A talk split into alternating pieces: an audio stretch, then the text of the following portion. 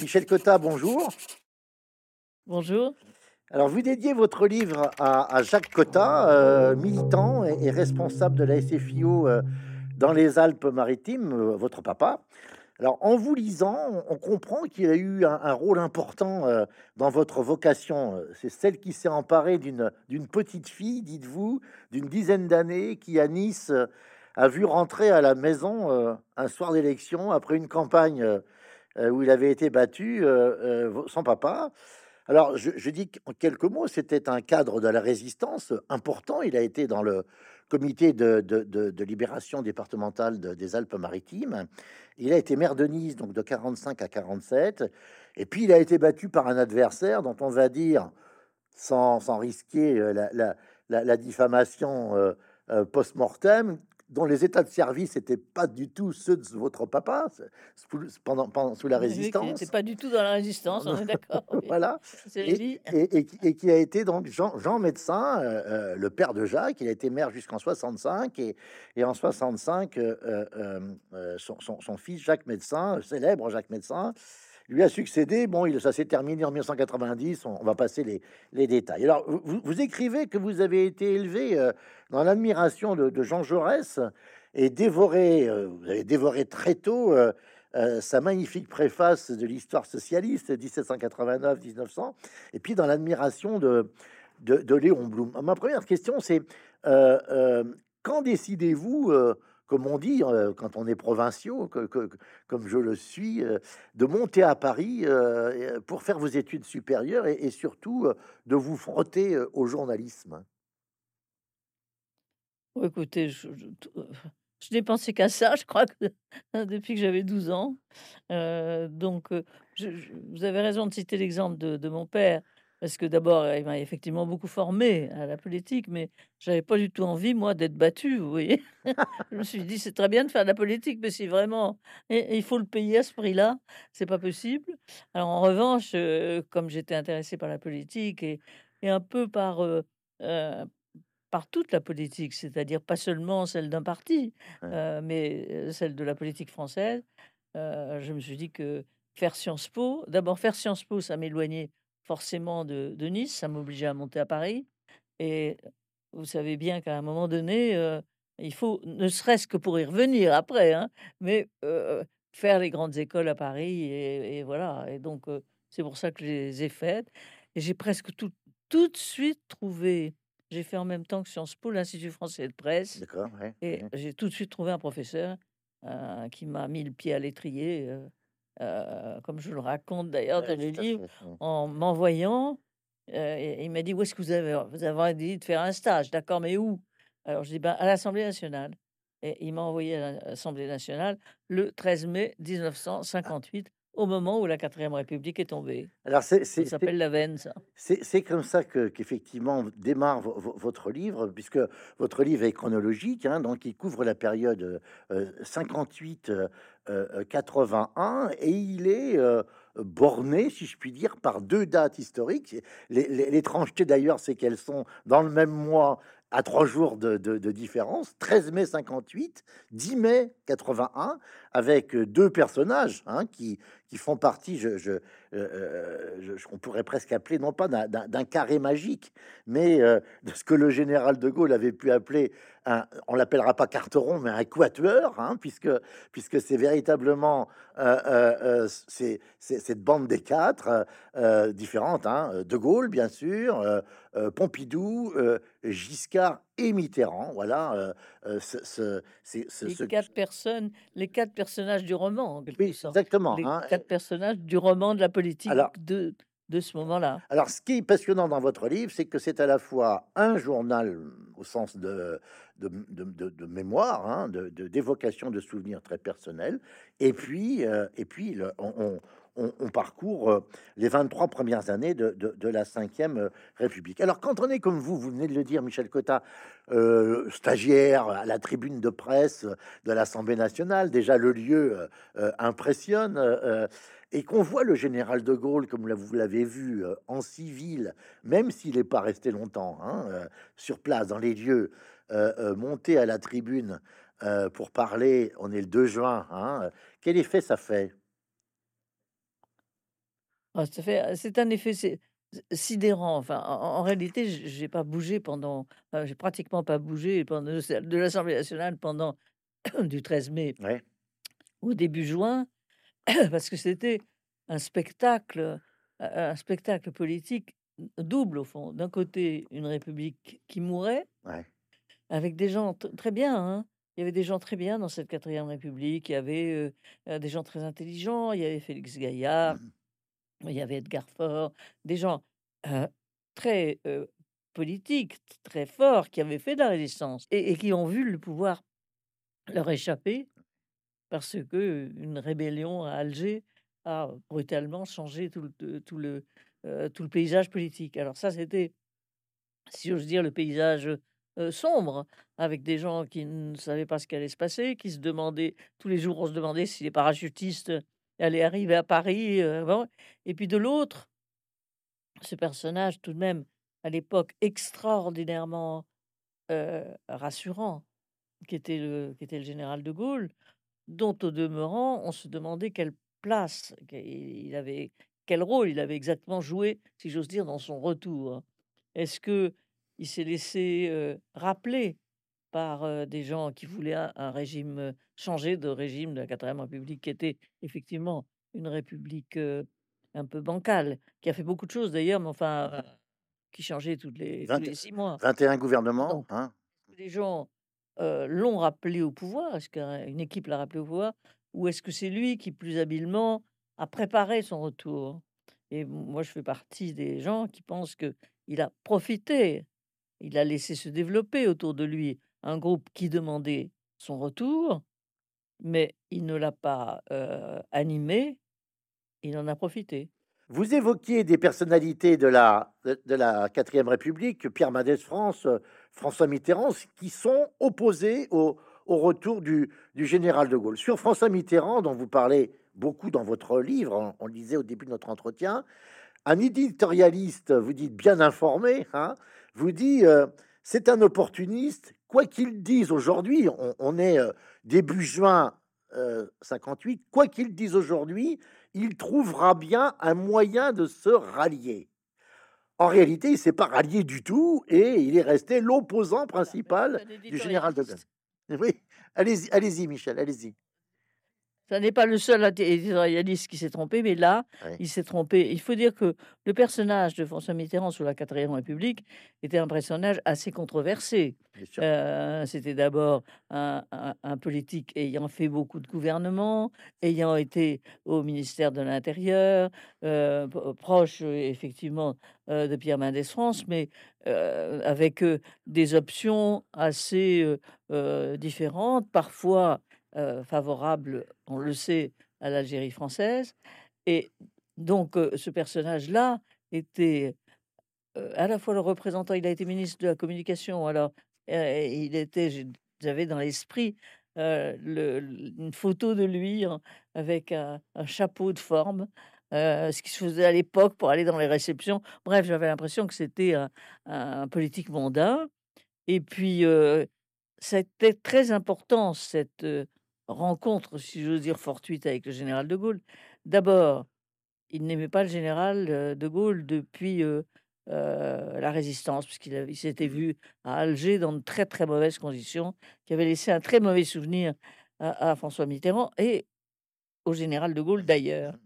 Donc, quand il est hostile au général parce que dans l'intervalle entre 1944, heu heu, fin de la Résistance et heu, 1958, il avait créé le général de Gaulle avait créé un parti de droite qui s'appelait le RPF et qui par conséquent apparaissait, avait laissé un, heu, un un signal de de droite à toute, à à tout le monde politique.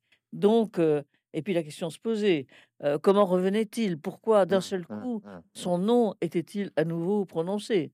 Est-ce que c'était lui qui organisait, cette rentrée? Ou est-ce que c'était ses amis, Mmh mh. heu, qui, heu heu, se chargeaient, de le faire rentrer? Est-ce que, heu, il était acteur ou est-ce que finalement il était appelé par des gens comme un sauveur? Mmh. est-ce que c'était un responsable, enfin, est-ce qu'il était amené par des factieux?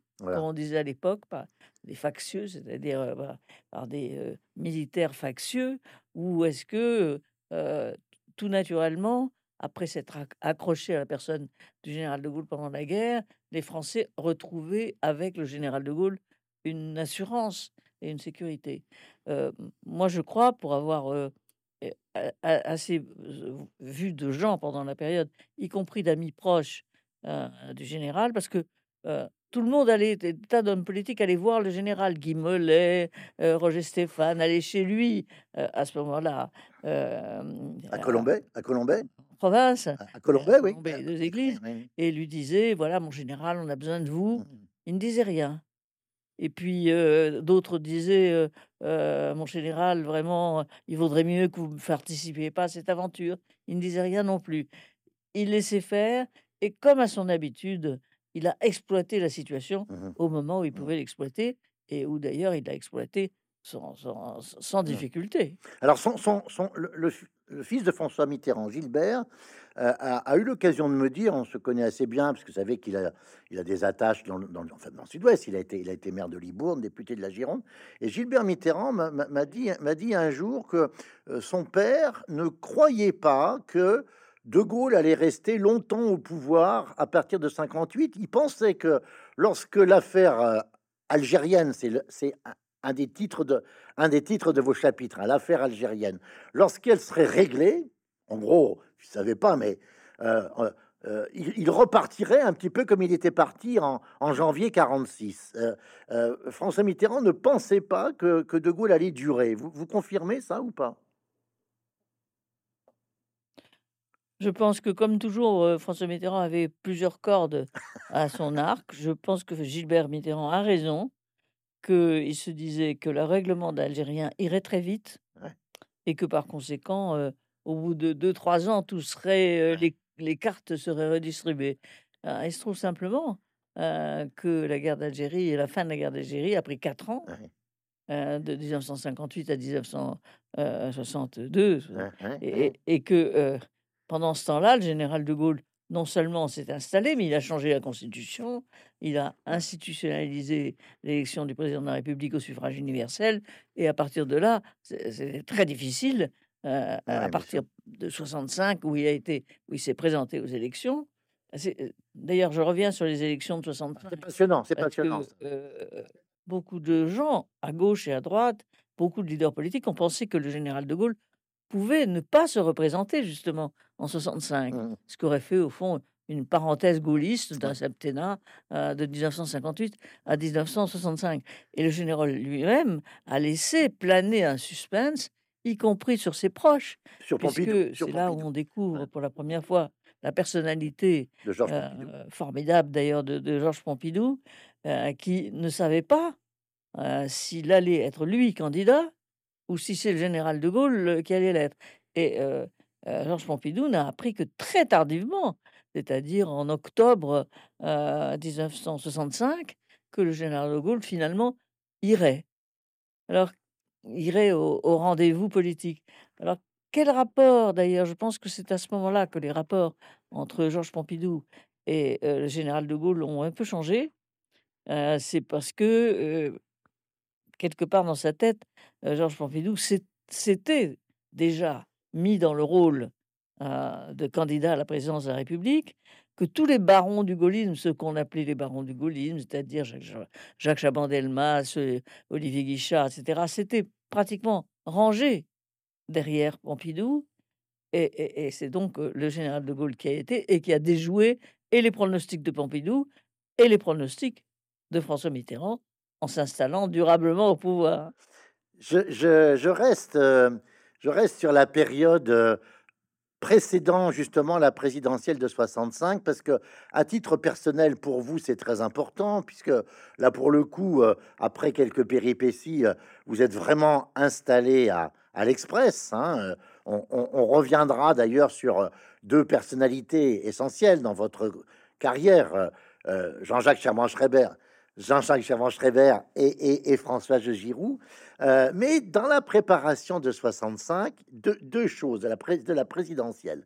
D'abord, il y a cette incroyable histoire de Monsieur X et de Gaston Defer, hein, dont, dont, dont, vous parlez dans votre livre. C'est à la fois savoureux, très précis, vécu de l'intérieur, vu de l'intérieur. Expliquez-nous ce que c'est que cette histoire de l'épisode Monsieur X, parce que l'Express, est, j'allais dire, est au cœur de la, de, la, de, de, de, cet épisode. Jean-Jacques Savant-Chavert, qui est le patron de l'Express, est, est, tout à fait au cœur de l'épisode. Et à quoi, à quoi pense-t-il en 1962-63 euh, Il se dit, à gauche, il n'y a plus personne. Euh, la gauche est complètement euh, enfoncée. Il n'y a aucun candidat de la gauche n'a de chance. Et, et, si on laisse les choses faire, se faire, ce sera ou De Gaulle ou son continuateur. Donc, il a l'idée de, lancer un personnage euh, qu'il lance comme étant un Monsieur X pour euh, le suspense, vous savez, c'est un des premiers suspens qui a été fait euh, dans la presse, en tout cas. Alors, il y a un numéro où on dit il y a quelqu'un qui est un socialiste, qui réfléchit beaucoup à ce qu'il peut faire après, qui veut être candidat. Puis il y a un deuxième numéro où on dit voilà ce que Monsieur X voudrait faire. Et, pardon, pardon, Michel, je, vous coupe, mais il y a même une une de l'Express, si je me souviens bien, avec une ombre noire, avec un homme avec un chapeau. C'est la silhouette hein, de voilà. Et non, mais c'est ça doit être le deuxième, euh, euh, deuxième. Et au troisième, on a compris euh, que c'était le maire de Marseille, Gaston Defer, qui avait d'ailleurs une bonne assise hein, du côté des, socialistes et qui était un socialiste modéré, donc qui pouvait très bien regrouper le centre. Et puis, bah, finalement, voilà, finalement, ça n'a pas marché. Et Mitterrand s'est retrouvé à un moment donné être sans mmh, Gaston Defer, qu'il a vu finalement prendre du champ, et sans candidat centriste, puisque pendant ce temps-là, tous les centristes essayaient de tomber d'accord mmh autour d'un Antoine Pinet mmh. ou autour de, de Joseph Fontanet ou de bien, ils ne sont pas tombés d'accord. Et donc, ces, rencontres du centre se sont arrêtées brutalement en avril 65 et Mitterrand mmh presque tout de suite mmh. m'a dit alors je vais y aller. Alors, alors, et personne ne s'attendait à ce qu'il y aille. Ce qui est extraordinaire, et c'est une phrase qui revient à plusieurs reprises dans votre livre, quand, vous parlez de vos échanges avec François Mitterrand, il a cette formule que vous reprenez page 83, le chemin est bouché à droite, il faut passer par la gauche. Alors c'est quand même tout à fait remarquable comme euh, vision, j'allais dire, de, la trajectoire politique, parce qu'il y a quand même ce gros bloc du Parti communiste, dont il faut rappeler qu'il représente pratiquement un quart encore, hein, entre 20 et 25% de l'électorat. Alors certes, ce n'est plus le Parti communiste de, Maurice Thorez, c'est la transition avec Valdec Crochet et le rôle que joue d'ailleurs Jeannette Vermersch euh, dans cet épisode, dans cette histoire. C'est assez, passionnant, vous, le, vous en parlez. Euh, euh, François Mitterrand, en quelque sorte, qui a été le, le, contempteur numéro un du régime, avec le coup d'État permanent, son livre qu'il écrit en 62-63, François Mitterrand a compris que, étant le plus petit avec la Convention des institutions républicaines des opposants au général de Gaulle, c'est sur lui que peut se faire la candidature unique en quelque sorte des mastodontes que sont euh, le PCF, la SFIO et les autres. Oui, c'est quand même, ça n'était pas donné d'avance, hein, c'était pas, euh, c'était vraiment un pari euh, absolument incroyable. D'abord parce que, euh, on passe rapidement là-dessus, mais enfin, François Mitterrand avait été éclaboussé par ce qu'on a appelé l'observatoire. Donc il était... Euh, bon, et bien malgré tout ça, finalement, euh, il, a démontré, il a fait le tour de, tous les candidats possibles. il les a vus les uns après les autres, Guy Mollet, il a revu naturellement Gaston Defer, et il s'est aperçu que finalement, ça a arrangé tout le monde que quelqu'un d'autre que Yaï, personne, quelqu'un comme Guy Mollet n'avait aucun, qui était le patron du Parti socialiste, n'avait aucune illusion. Euh, il savait que Mitterrand serait battu. Euh, et donc, il se disait, après tout, bon, il va être battu, c'est un coup pour rien. autant que ce soit pas nous qui le courrions, c'est quelqu'un extérieur au Parti socialiste, eh ben c'est quelqu'un extérieur au Parti socialiste qui sera battu. Et c'est au fond sur une espèce de, démission des, grands partis que la candidature de François Mitterrand a fini par être acceptée. Elle n'aurait sans doute pas été si, vous avez raison, euh, Valdec Crochet n'avait pas été à la tête du Parti communiste. vous, vous, avez, à propos de la présidentielle, euh, euh, vous parlez, vous nous présentez un, personnage euh, qui a fait beaucoup rire parce que c'était un peu, on l'appelait le Kennedy à la française, d'autres l'appelaient dent, blanche ou Colgate à cause de son sourire. Euh, c'est Jean Le Canuet. Alors vous, en nous en faites une présentation que je trouve, je connais quand même assez bien la, la période et les auteurs, qui est tout à fait euh, à, contre, à contre-pied, si je puis dire, ou en contre-teinte de ce qu'on a dit généralement sur lui. D'abord, vous dites que il avait dans la vie privée euh, un, langage, une drôlerie qu'il n'avait pas du tout euh, publiquement. Il faut quand même rappeler qu'il est l'héritier du MRP, la démocratie chrétienne on va dire que c'est plutôt euh, euh, quelqu'un de très mesuré. Il était plutôt gouailleur. J'ai retenu, c'est beaucoup plus tard dans, dans sa vie politique, c'est vous, le citez ça, page 391, à l'occasion de d'une de, déclaration de Giscard, qui est président de la République et qui est, qui à l'Élysée, et qui reconnaît l'indépendance possible du peuple palestinien. Alors, je, cite le Canoë parce que vous, vous le citez, c'est très drôle. Le Canoë vous dit, euh, d'ailleurs, vous dites, vous-même, je vous cite, hein, euh, Michel Cotta, dans son vocabulaire qui m'amuse depuis des années, tant il est différent de son langage public, il lasse son commentaire, deux points, ouvrez les guillemets, les juifs plus les pieds noirs, qui pour d'obscures raisons sont souvent juifs, et en tout cas toujours anti-arabes, ça nous fait un paxon d'un million de voix dans la gueule. Bon, fin de citation. Pardon, mais on n'a pas l'impression que c'est du locanoué. Hein euh, donc je dis au passage que le canard enchaîné, pour, pour des raisons propres au canard, le, canard l'appelait l'homme qui rit dans les cimetières, je crois me souvenir euh, de, Jean Le Canoué. Bon. Oui, enfin, c'est comme d'autres.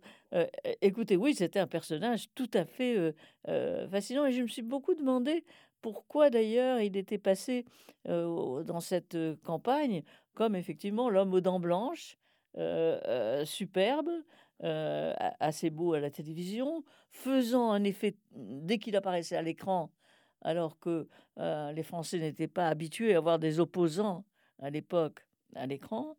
Et puis celui qu'il était, c'est-à-dire euh,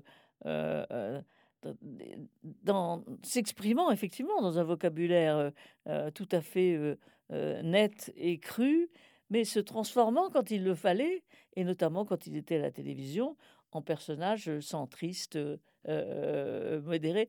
Non, mais ce qui est formidable quand on voit, pardon, c'est juste une parenthèse, mais quand on voit tous ces hommes politiques, ce qui est important dans leur personnage, dans leur densité, et on comprend comment ils ont marqué leur époque, c'est leur complexité.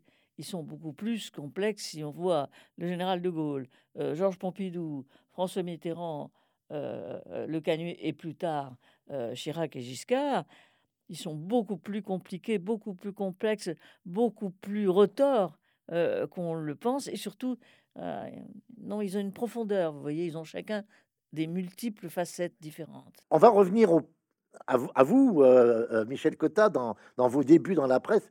J'ai évoqué deux personnalités tout à l'heure, François Giroud et, et, et JJSS à l'Express.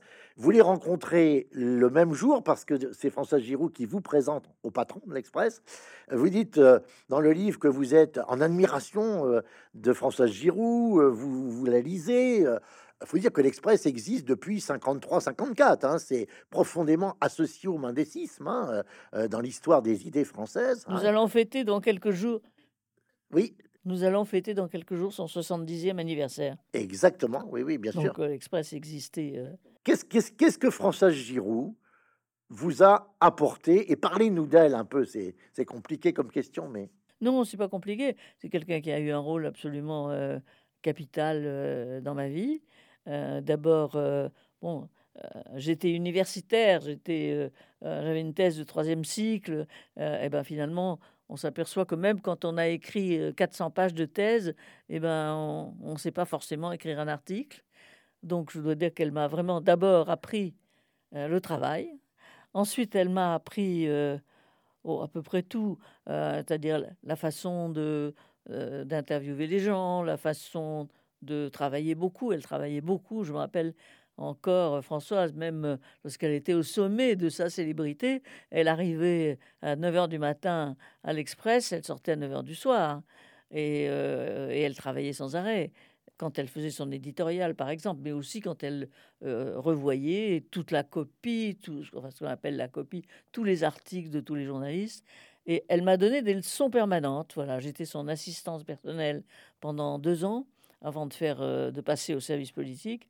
Et elle m'a donné, au fond, toutes les leçons de, de, comportement, à la fois de comportement de journaliste et à la fois de comportement humain, la façon dont on s'habillait, la façon dont euh, il fallait pas avoir des souliers trop hauts parce que sinon on était fatigué. Voilà, c'était pour moi ça a été un, modèle, bien sûr, et je dois dire qu'en plus ça m'a permis de démontrer vous savez, on dit toujours, euh, enfin les hommes disent souvent, les femmes sont très très méchantes avec les femmes.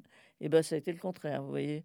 Heureusement que je suis tombée sur un patron femme qui euh, a fait ma carrière finalement. On, a le on, voit bien d'ailleurs quelque part que, mais j'y reviendrai dans un instant, mais que, que JJSS était, était, plus dur d'ailleurs hein, avec les femmes. Oui, ils avaient un numéro. Ils avaient un numéro à deux. Euh, ils avaient un numéro à deux. C'est-à-dire que pendant que, justement, le jour où elle m'a. Euh, a manifesté l'envie de m'engager, où elle m'a dit Bon, il faut que vous alliez voir Jean-Jacques Servan-Schreiber. Euh, quand je suis arrivé, Jean-Jacques Servan-Schreiber m'a dit Bon, alors écoutez, François vous veut, très bien, mais de deux choses l'une. Ou vous réussissez dans la maison à prendre le pouvoir sur le service littéraire, ou vous n'y arrivez pas, dans ce cas-là, je vous fous dehors. Bon, évidemment, pour, alors vous acceptez, et naturellement, c'était fait pour que je dise j'accepte. J'allais pas caler devant, j'allais pas caler devant la première difficulté. Et puis après, Jean-Jacques m'a au moins autant aidé que Françoise dans, dans l'appréhension du, du métier, sauf que j'avais un peu plus de, comme, comme Françoise Giroud, de temps en temps, elle disait Qu'est-ce qu'il va encore m'inventer, celui-là? Qu'est-ce qu'il va encore m'inventer? Et effectivement, il a inventé Monsieur X, il a inventé des tas de choses. Et euh, le couple faisait que l'un était. Euh, Françoise était méticuleuse, travailleuse et avait une vraie autorité, euh, une vraie autorité féminine, c'est-à-dire pas exquise, avec des sourires, mais enfin, elle vous disait quand même ce qu'elle voulait. Et l'autre, Jean-Jacques Savard-Chébert, avait euh, une autorité de patron, euh, euh, souvent incontrôlable d'ailleurs, mais avec des qualités absolument formidables. Les lecteurs comprendront, verront leur histoire entre eux aussi. Hein. Ce qui est intéressant, c'est qu'à cette période, Françoise Giroud, j'allais dire, met sur le, je dis pas le marché du journalisme politique, mais elle forme d'autres femmes à côté de vous. Hein, Catherine Ney, euh, enfin les formes où elle les, recrute, Josette Alia. Euh, euh, plus tard, il y, aura Christine Claire qui arrivera. C'était une idée de Jean-Jacques. Françoise, elle nous a mis en garde, d'ailleurs, je me rappelle à l'époque, Jean-Jacques s'est dit, bon, on va mettre trois filles d'entre 25 et 30 ans à l'Assemblée nationale, où il n'y a pas de filles, il y a beaucoup de députés, mais il y a très peu de femmes. Et puis, euh, elles vont les faire parler. Euh, et Françoise, tout de suite, nous a dit attention, faites attention à votre comportement, à votre façon d'interroger les gens. Bon, et on nous a donné à chacun, à chacune un secteur. C'est-à-dire Catherine avait la droite et, et moi j'avais la gauche. Et puis le soir, quand on se retrouvait dans nos bureaux vers 5 heures du soir, après une journée à l'Assemblée nationale, on se racontait tout, évidemment. Et c'est pour ça que euh, j'étais toujours euh, euh, au fait de ce que pensait la droite et Catherine était toujours au fait de ce que me disait la gauche. Donc c'est comme ça qu'on a maintenu. Josette Alia suivait le Josette Alia suivait le Parti communiste, je crois. Non, Josette Alia n'était pas. Pardon, je vous, je vous coupe. Josette Alia était l'observateur. elle était à l'Observateur. C'était moi qui suivais le Parti communiste et le Parti socialiste. Alors, on avance parce que parce que parce que malheureusement le, le, le, temps, le temps nous manque. Euh, parlons de Georges Pompidou parce que c'est aussi euh, euh, une série de de, de, de, propos dans votre livre. Il y a un chapitre entier qui s'appelle Le Nouveau Pompidou. c'est un personnage, on, sent que il, vous impressionnait. vous n'étiez pas la seule, mais je me trompe ou pas? Non, vous ne vous trompez pas. Il avait une autorité naturelle et une densité absolument, absolument formidable. Alors, il a été, ça s'est apparu assez vite. Alors, lorsqu'il a fait son premier discours de Premier ministre, euh, donc euh, après le départ euh, de Michel Debré, il a fait un premier discours de Premier ministre qui était, je dois dire, devant l'Assemblée nationale, assez, assez mauvais.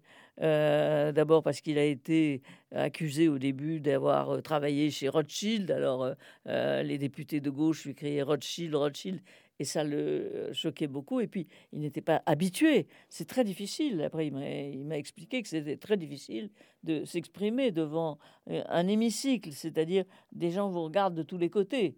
Et, donc c'était très difficile. Bon, et je me rappelle qu'après sa première prestation télévisée, très, télévisé bien sûr, mais à l'Assemblée nationale, nous sommes retrouvés un petit groupe de journalistes autour de François Mitterrand.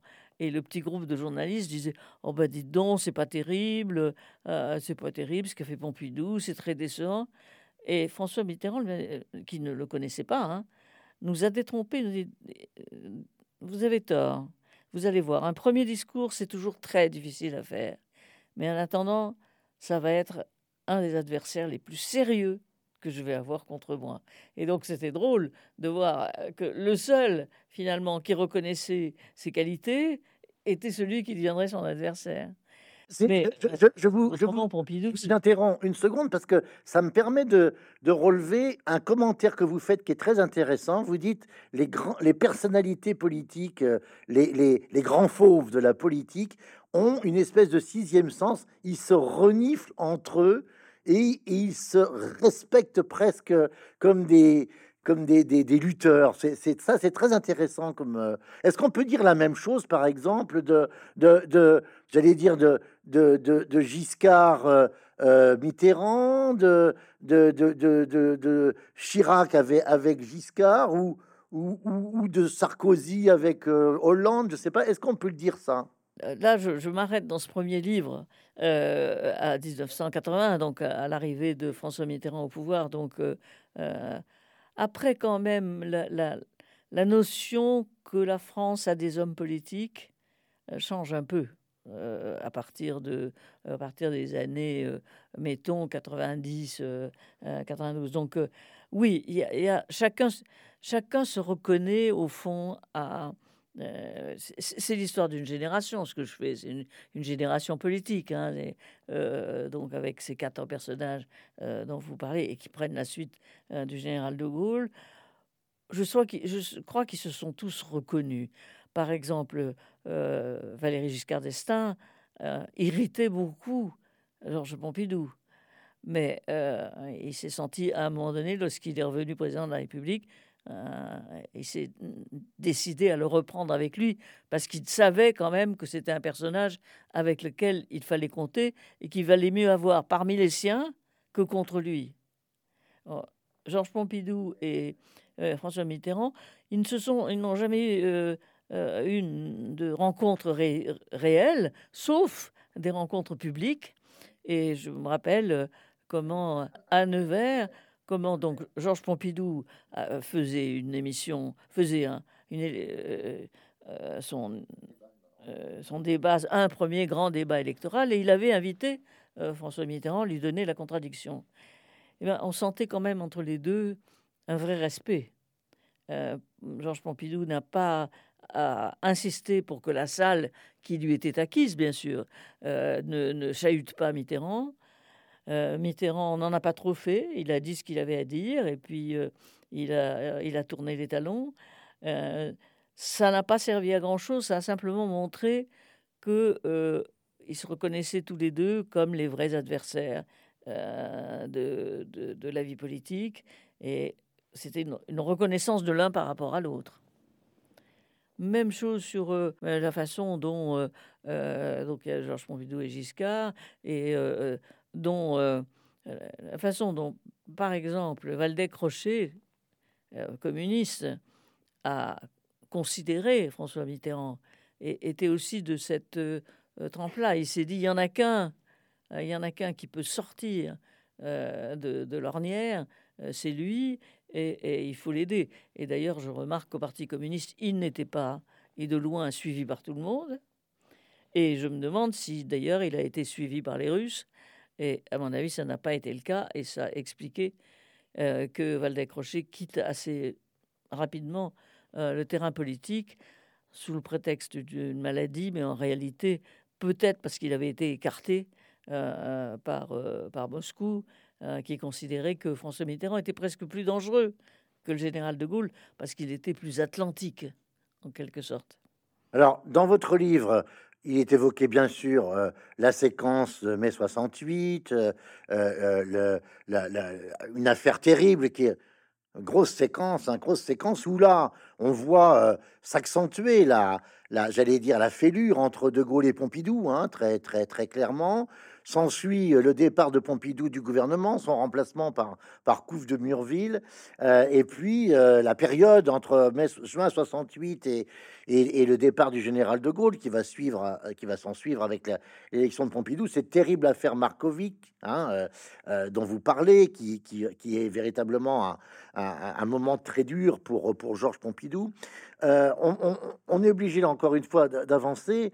Euh, dans la période qui suit, il y a, des, propos tout à fait très intéressants de votre part euh, sur Jacques Chaban-Delmas, à, Matignon, la nouvelle société. En, vous lisant, je me disais, certes, il y a ce, quatuor de personnalité qui suit le général de Gaulle hein, dans la période, et puis il y en a qui vont jamais réussir à gravir la dernière marche euh, qui les a euh, séparés dans leur cursus politique euh, de, du, premier étage de l'Élysée, du bureau présidentiel. Alors, je pense à deux personnalités, Jean, Jacques Chaban-Delmas, bien sûr, et Michel Rocard. Qu'est-ce qui leur a manqué à ces deux-là, à ces deux-là pour, pour y arriver, à votre avis? Alors, Chaban était un personnage euh, tout à fait éminent de la résistance, hein, même s'il était très jeune à l'époque et si euh, s'il est entré dans la résistance assez tard. Euh, il a été un personnage éminent de la quatrième République, dans une sorte de parti charnière qui soutenait le général de Gaulle, tout en quand même acceptant des compromis euh, avec les autres. Donc c'était un homme politique euh, euh, très connu. Ça s'appelait les Républicains sociaux, hein, les Républicains sociaux, et il rentre dans le gouvernement Mendès en, 50, en 54. Hein, il rentre dans le gouvernement Mendès en 54. Voilà, donc il y a quand même, vous voyez, il y a une flexibilité, si j'ose dire, de Chaban-Delmas. Georges Pompidou le nomme parce qu'il peut difficilement faire autrement. il est élu euh, euh, il est élu avec une majorité euh, de gaullistes qui est déjà là, et, il ne peut prendre que parmi les gaullistes. Alors pouvait-il prendre plutôt Olivier Guichard? Ça aurait peut-être été plus commode pour lui. en attendant, il ne, pensait pas que Chaban allait jouer son jeu, c'est-à-dire aller s'entourer de conseillers tout à fait éminents comme Jacques Delors et, euh, Nora, euh, et, qu'il allait véritablement vouloir proposer un problème présidentiel, un programme présidentiel. Or, c'est ce qu'il a fait. Le 16 septembre, le discours d'investiture, enfin, de, euh, Jacques Chaban-Delmas, est finalement un discours de président de la République où il dit tout ce qui ne marche pas en France et tout ce qui devrait changer. Mais il se trouve que d'abord, il n'a pas transmis son discours à Georges Pompidou, qui est quand même président de la République, et qu'ensuite, Pompidou, sa première, euh, sa première euh, réaction est de se dire, mais quoi, il est en train de parler de la nouvelle société qui va faire, c'est une façon de condamner celle qu'a fait le général de Gaulle jusqu'à maintenant.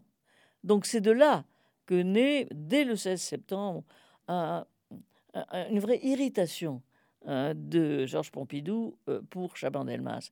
Et d'ailleurs, Georges Pompidou fait immédiatement, ce qui ne se fait jamais, hein, trois jours, quatre jours plus tard, il fait une conférence de presse, au fond pour dire voilà tout ce qui a marché, voilà tout ce que nous allons faire, le franc se porte bien, nous allons le récupérer sur les marchés, c'est-à-dire qu'il fait ce qu'on appelle un discours de Premier ministre, alors que l'autre avait fait un discours de président de la République.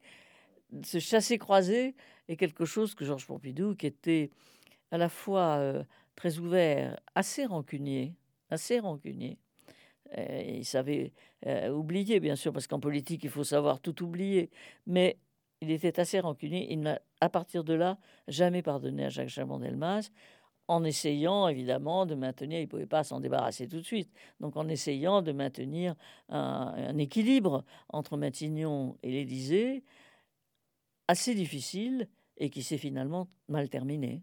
Mal terminé pour Jacques Chaban-Delmas. Rocard, c'est autre chose. Rocard, c'est donc un, leader euh, beaucoup plus jeune euh, que François Mitterrand, un leader de ce qu'il appelle une nouvelle gauche, c'est-à-dire d'une gauche qui n'est pas la gauche traditionnelle socialiste, qui n'est pas, surtout pas la gauche euh, communiste, une euh, autre gauche qui soit à la fois centriste, euh, plus, plus équilibrée sur le modèle politique, c'est-à-dire pas de nationalisation, pas, de, pas de bouleversement, mais au contraire une gestion assez euh, euh, assez de gauche, mais égalitaire euh, et comment dire et je ne veux pas dire modéré parce que ce, simple mot de modéré énerverait beaucoup Michel Rocard s'il était là. Mais enfin, une troisième gauche plus compatible avec la vie moderne, dans lequel le dogme de Marx et d'Engels n'était pas euh, les, les, mieux venus, puisqu'il a même parlé, lui, à un moment donné, d'autogestion, ce qui était quand même le compte. Donc c'est une deuxième gauche, moins, euh, euh, moins classique, si vous voulez, que celle que Mitterrand incarnait. Voilà. Et puis, il s'est rallié finalement quand même à François Mitterrand parce qu'il ne pouvait pas faire autrement avec son petit PSU. Donc il s'est rallié à un moment à Mitterrand, mais lorsque Mitterrand a raté l'élection euh, de 1974, euh, il s'est dit que là vraiment euh, Mitterrand avait raté l'élection de 74, de, 65, il avait réussi celle de 65, mais enfin, De Gaulle avait réussi celle de 65, mais lui avait raté, que c'était un deuxième énième ratage et qu'à ce moment-là, Rocard avait sa chance mais il l'a saisi d'une drôle de façon, révélatrice d'ailleurs de sa personnalité, qui était tout à fait aussi une personnalité riche et intéressante. Euh, il a choisi presque avec son tempérament de, de, boy scout euh, sincère et généreux, c'est-à-dire que quand il a présenté sa première candidature devant François Mitterrand au congrès de Metz, il a dit Cher François Mitterrand, je ne serai pas candidat si vous l'êtes, c'est une drôle de façon avouée hein, d'annoncer sa candidature, parce que s'il avait dit à l'époque, cher François Mitterrand, je serai candidat et vous pouvez faire ce que vous voulez, je resterai candidat, c'était gagné. Et puis il a recommencé le même, la même erreur, euh, qui est une, euh, je ne sais pas si c'est une erreur ou, une, euh, ou quelque chose d'intérieur à lui qui bloquait. Mais en tout cas, dans cette euh, conférence de presse euh, qu'il fait euh, près, de Paris, là, dans la ville dont il est maire, tout le monde attend sa conférence de presse, on attend toute la journée, et puis finalement, il dit qu'il présente sa candidature devant le comité fédéral de Paris et de la Seine. Alors, vous voyez, si vraiment il voulait être candidat, il fallait dire, là pour le coup c'était en plus euh, euh, très tard, hein, c'était euh, en 1980, il fallait dire, je suis candidat. Et Mitterrand aurait été, la popularité de, de Michel Rocard était telle que s'il avait dit oui, je me présente, je pense que Mitterrand n'aurait pas tenté de se présenter. En attendant, c'est ce qu'il me disait à l'époque. alors, il a laissé, il a gagné du temps, il a laissé du temps au temps. Euh, par conséquent, il a laissé euh, euh, Rocard se présenter. Mais comme il s'était présenté devant un comité fédéral, ben, Mitterrand a fait acte de candidature aussi. Et tout aussitôt, Rocard a supprimé a retiré sa candidature. ce qui prouve, je il y a un phénomène Rocard, hein, il y a une interrogation Rocard. C'était quelqu'un de très attachant, euh, qui avait un, un, public, des soutiens vraiment importants, et puis quelque chose en lui qui n'allait pas jusqu'au bout. Voilà, alors quand, je dis ça, on, me dit, je sais qu'on me dit maintenant, ah, mais vous n'êtes pas gentil pour Rocard. Non, je suis persuadé que c'est Rocard qui n'a pas été gentil pour lui-même. C'était, c'est différent. Il y a quelque chose qui a. Donc ça rend le personnage intéressant. Hein. c'est un personnage de, de roman aussi. Ils sont tous un peu des personnages de roman, ces, ces grands hommes politiques. On n'a pas le temps d'évoquer la figure de Giscard, mais alors là, voilà vraiment un personnage romanesque, hein, avec un, voilà, avec, avec, un septennat qui, qui commence euh, d'une manière extrêmement euh, euh, moderne, pour le coup, jusqu'à la photo présidentielle, hein, quand même. Il faut, faut se souvenir de cette photo de l'Artigue qui, quand même, bouleverse les codes hein, complètement.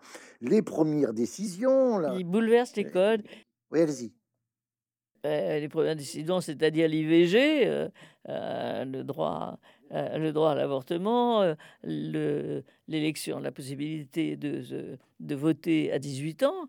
Euh, C'était très courageux de sa part parce que les jeunes n'étaient pas forcément en sa faveur. donc, enfin, il y a eu une période flamboyante. Le septennat se termine un peu dans, j'allais dire, dans une autre dimension que, que d'aucuns vont traiter de, de, de monarchique. Et puis, il y a cette cette affaire des diamants euh, de Bocassa. Chirac, même chose. Chirac, personnage tout à fait romanesque. Bon, on n'a pas le temps, malheureusement, hein, d'évoquer tout ça. Je voulais terminer par, euh, euh, par une, dernière question, enfin, une dernière observation. Quand, quand, on vous lit, ce qui est très frappant dans, dans ce livre, dont, dont vous dites que c'est à la fois moitié histoire, moitié souvenir. Hein, euh, vous remerciez d'ailleurs à la fin votre éditeur Jean-Luc Barré de, de, vous avoir permis, euh, on connaît bien, la librairie Mola, Jean-Luc Barré de, de, la, de, bouquins, euh, d'avoir vous avoir permis de faire ça. Et puis on attend avec impatience le, la suite, donc 81 maintenant. Bon. Est-ce qu'on peut dire de vous, Michel Cotta, un peu en reprenant le, le livre, le titre d'un livre de Raymond Aron, euh, Le spectateur engagé, hein, que vous avez été une spectatrice engagée, parce que ce qui est très frappant, c'est comment vous, êtes parfois au cœur. Je pense à cet épisode où, au soir du premier tour de 65, Georges Dayan vous donne les clés de son appartement rue de Rivoli pour l'ouvrir et attendre l'arrivée de deux personnalités, en l'espèce Pierre Mendès France et, Jean Daniel, bon, et Olivier Chevrillon, je crois, de, l'Obs. Et, puis Mitterrand va venir rencontrer PMF chez Dayan. Vous êtes actrice à ce moment-là, vous n'êtes pas que spectatrice, non? Oui, on est d'accord sur les grands jours de euh, les grands jours d'élection, euh, les rencontres, euh, des rencontres secrètes, parce que c'était une rencontre secrète, se font un peu par les, par les journalistes. C'est d'ailleurs pas un hasard si c'est Jean Daniel qui était le patron de l'Observateur, euh, qui a amené Mendes France, tandis que moi, on m'a demandé de simplement d'ouvrir la porte et, de disparaître. Mais ça m'est arrivé dans d'autres, euh, avec d'autres personnes. Il m'est arrivé euh, d'avoir de faire une interview, une longue interview de, de Jacques Chirac et, de connaître tous les amis qu'il avait en Corrèze et de les suivre sans. Moi, ce que j'aime, vous voyez, c'est recouper les sources. Alors là, dans le cas de, dans le cas de Mitterrand, euh, c'est vrai que comme j'étais à l'Express euh, délégué à la gauche, euh, ils ont profité de moi pour ouvrir la porte. Mais ce que j'aimais bien, ce qui m'a intéressé toute ma vie, c'est de croiser les, de, croiser les, les sujets, les propositions, de voir ce que l'un disait, de, de, ce que l'un disait de l'autre, ce que l'autre disait de l'un, ce en quoi ils ne se comprenaient pas alors que c'était euh, évident qu'ils auraient dû se comprendre davantage. Euh, c'est euh, tout le temps vérifier ce que disent les uns sur les autres et, ce qu'ils envisagent sur la, vie et recouper les informations, comme on dit. Et ça, c'était vraiment... on voit dans le même temps des gens devant le même euh, euh, devant le même objet, devant le même euh, objet politique, hein, je veux dire, devant la, même considération politique, tout de suite vous sortir deux interprétations complètement différentes et de bonne foi. Et, c'est ça, au fond, la politique. Sinon, ils s'entendraient tous bien s'ils se comprenaient vraiment. Mais on, a déjà, par exemple, je me rappelle le, mot d'Olivier Guichard sur Georges Pompidou et Jacques Chaban-Delmas, qui, qui me disait à un moment donné, ces deux-là, ils seront fréquentés toute leur vie et ils ne se seront jamais compris. Et ça, il y a des gens, effectivement, qui ne se comprennent jamais et c'est ça la politique. Alors grâce à vous, si je puis dire, je remontre votre livre. Hein. J'avais encore plein de questions à vous poser, en particulier sur les débats présidentiels, celui de 74, le fameux débat, le premier du genre, euh, Giscard Mitterrand, le match retour que vous que vous arbitrez hein, avec Jean Boissonnat hein, euh, en 81. Bon, on n'a pas le temps. Je remontre le livre à la caméra. Ça, c'est le tome 1. Vous disiez tout à l'heure, on peut regarder un même objet euh, et ne pas le comprendre, bah, grâce à vous, on comprend mieux votre cinquième, hein, qui, est aussi la nôtre. Merci, Madame Cotta, merci beaucoup. J'espère euh, pour à bientôt pour le tome 2. Voilà. Voilà, très bien. L'année prochaine.